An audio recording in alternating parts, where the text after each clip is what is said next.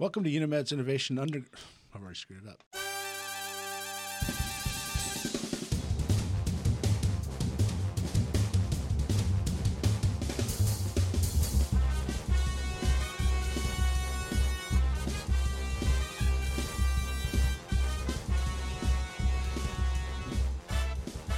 Welcome to UNeMed's Innovation Overground, where we dig into some of those amazing discoveries that we often hear about but never seem to touch our lives. We're here to find out what it make what it takes to uh, make academic discoveries into actual things. Um, I'm here actually with uh, Joe Runge. Say hi, Joe. Hi, hi, Charlie. And I'm here with Tyler Scher. Say hi. Hi, Charlie. Uh, we both we all work at UNeMed, and we were standing around the office because uh, it seems like we do a lot of that, and we were talking a bit about some of the some of these issues that come up in tech transfer and, and some of the myths that we encounter. And it gets a little frustrating. We thought, well, maybe we could do some of this myth busting with uh, with a podcast. Joe, it's actually your idea. I mean, what was the what was the motivation for you? I mean, this is our first one, so none of us really know what we're doing. Let's get that out of the way for our poor, brave listeners right now. Right, both of you. really? You think there's two? you said poor and brave. Oh, I, yeah. That's true. so, what was, what was the motivation for you to do this? Um, um, that's a great place to start. Yeah. Yeah, I hadn't really thought about it. Well, you know, before I, I maybe I should see this is more evidence that we, we don't know what we're doing. I should do a better job of introducing you. Joe, you are a lawyer, JD, um, been working at UNeMed for about 10 years. I'm right? a lawyer scientist. Wow. Yeah. Yeah. That's like awesome. Tyler, you're just you're just a plain old scientist, but you have a PhD, which might make you the smartest person in the room. Probably. Uh, maybe. well, you, you, you turn in your lab. I would never say that. I wouldn't either, actually.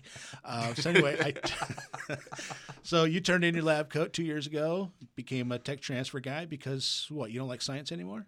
No, I absolutely love science. Um, I just like being able to work on all the projects that work that actually pan out in the lab. So this is a chance to stay involved in science and only be working on the stuff that works. So so experiments that aren't fails. Exactly. Got it. That's nice. Okay. So Joe, back to you now.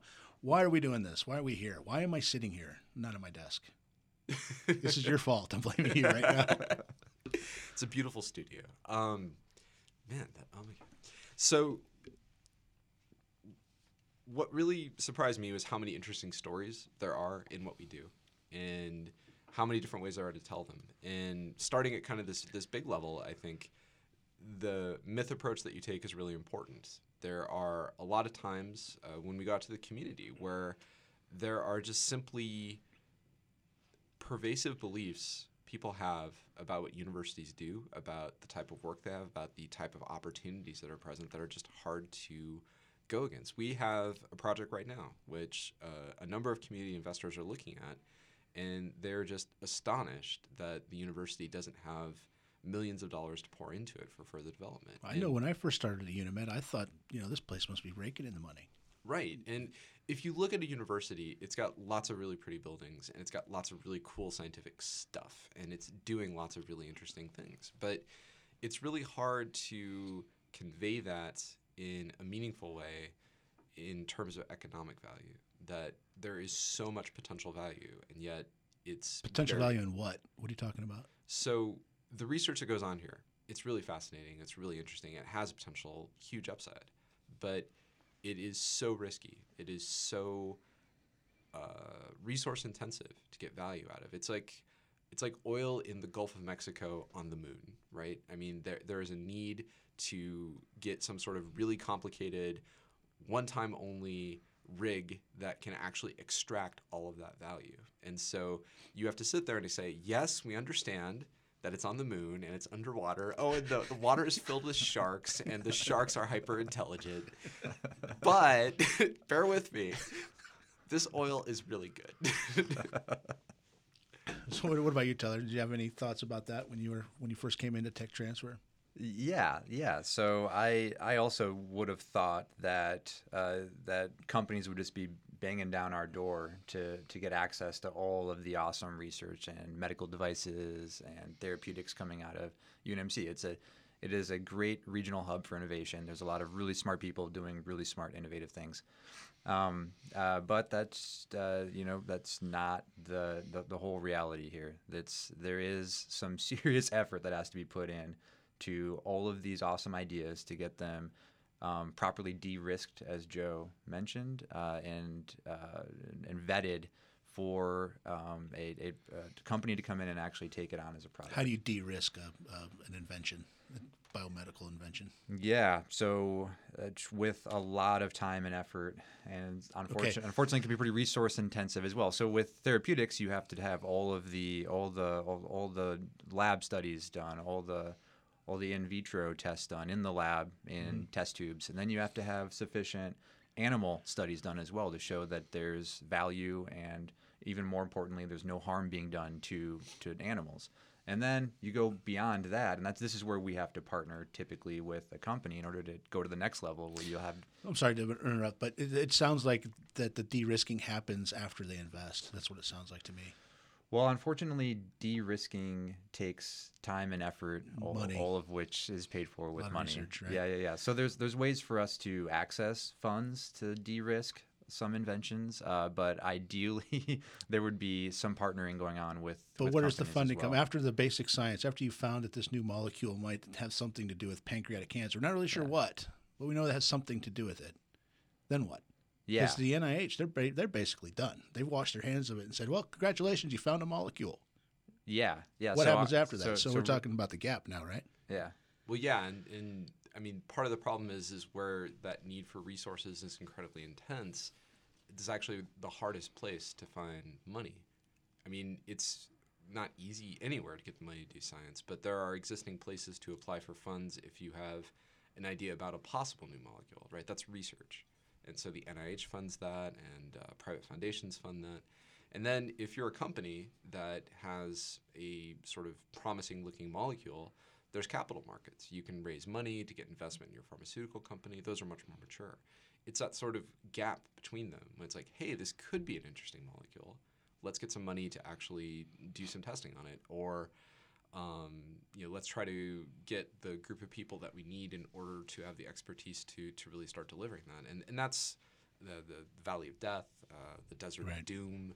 Um, it's often referred to as the, the, trough of failure or something like that. Right. You know, I, I, I, think that it's it's a it's a dry and pleasant place of bad things. Uh, right, but it, it, seems like too. I mean, you've got um, I mean, even when you have a really good idea, even if it's a thing that doesn't take that that that long road, you know, you don't have to worry about FDA clearance necessarily, or at least not so many trials. Mm-hmm. You know, it's a device. Yeah. Um, you know, which kind of brings up the analogy: you you build a better mousetrap, people beat a path to your door. You, no, no, don't don't ever say that. okay. Listen, both of you listeners out there, this is this is a lie. It is it is vile and contentious, and, and whoever said it. Um, I don't know who said it, but they're, they, they did a huge disservice to the world. Because in reality, a good idea looks exactly like a bad idea. Wow. You know, the better mousetrap.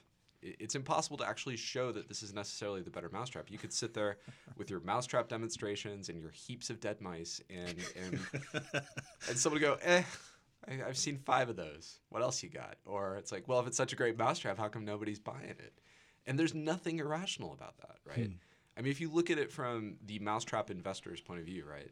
You know, they're sitting there, they got money to put in mousetraps, they got money to put in real estate, they got money to put into, I don't know, drug running, whatever, right? I mean, there's so many places to simply make business investments. Why, in God's green earth, should they, they actually invest in, in your stupid mousetrap? And I think, like, one of the things that universities have, which we really need to lean into, is that yes, there are mousetraps and yes, there are real estate, but we've got awesome stuff, right? And I think that's why people fall into that myth, right? Look at um, we've got uh, uh, totally new approaches to treating cancer. We've got uh, really cool computer-assisted medical devices. We've got uh, uh, cell phone applications that help determine whether or not you have a progressive disease, right? All of these things are just interesting, and and we could gas on endlessly about them in, in future podcasts. But I think the thing that's really important is while we may not have the best business investments on a pure return on investment, um, economically, there are huge return on investments for social benefit, and it's a really interesting story to be a part of. So then, it almost sounds like that you, while we're myth busting here, it sounds like we could say that there's how rare is it that the innovation or the invention is, a, is the big idea? I mean, is it more often a little thing, or is it more often a, you know, the the, the big thing that, uh, you know, drilling for oil on the moon? Yeah, so it is from my experience, it is more often a little thing. So these it's these tiny increments. So for example, I'm working with a local pediatrician, Dr. Donny Suh. He works uh, primarily in infants and children to correct cross-eyed disorders. Uh, so he uh, has a very delicate surgical procedure he has to perform on the muscles that control eye movement in babies, and he has a hundred tools. That sounds like a horrifying job. Why wouldn't anyone want to do that? Yeah. It's uh, everyone out there. It's S U H. Suh is pronounced yes, Donny Suh. Suh. Yes, yes. But I, I just the thought of sticking needles and stuff into children's eyes. yeah, so It's he a fun topic. Thanks for bringing that up. Yeah. You're welcome.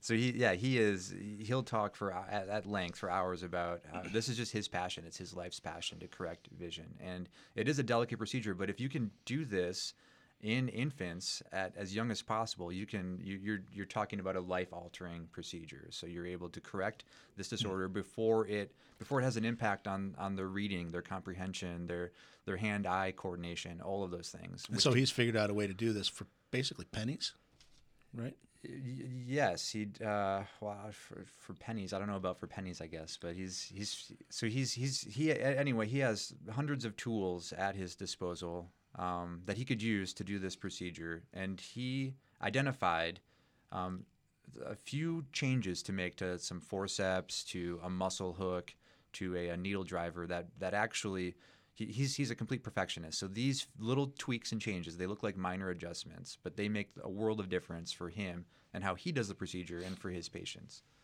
grand scheme of thing though excuse me the grand scheme of things though we're talking about something relatively minor in scope and cost Oh, yeah, compared to say a new laparoscopic tool Right. certainly, yeah, yeah. These these instruments only cost a hundred dollars or a few hundred dollars an instrument. Yeah.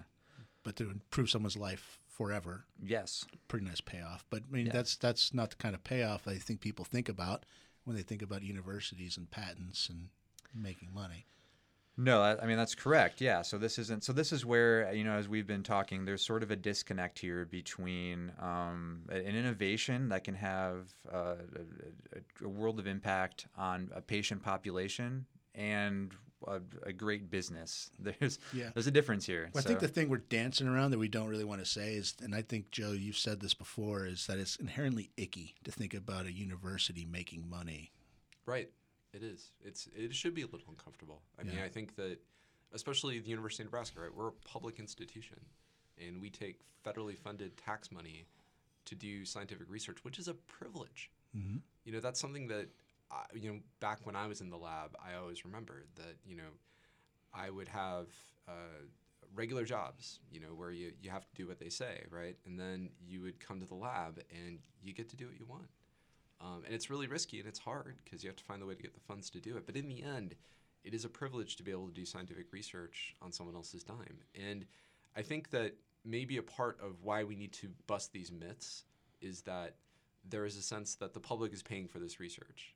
So it better be good, right? It's got to be valuable. You know, we're all suffering for this. We're all paying for this. Um, and I think that that's not wrong, right? I, I, I don't. I would never say someone's wrong for thinking that. But I think the better way to, to think of it is that just because we paid a lot for this research doesn't necessarily mean it has economic value, right? It, it's it's still potential value, and and that's maybe the nicest way to say it, right? Interesting.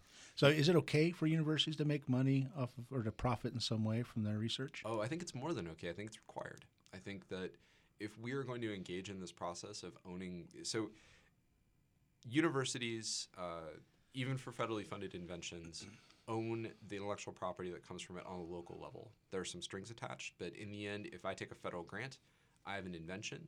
It is the university's responsibility to protect and commercialize that. It's not the federal government's. Uh, if there are private foundations, sometimes there's terms in those contracts. But in general, every major research institute has a group of people doing a podcast like this, right?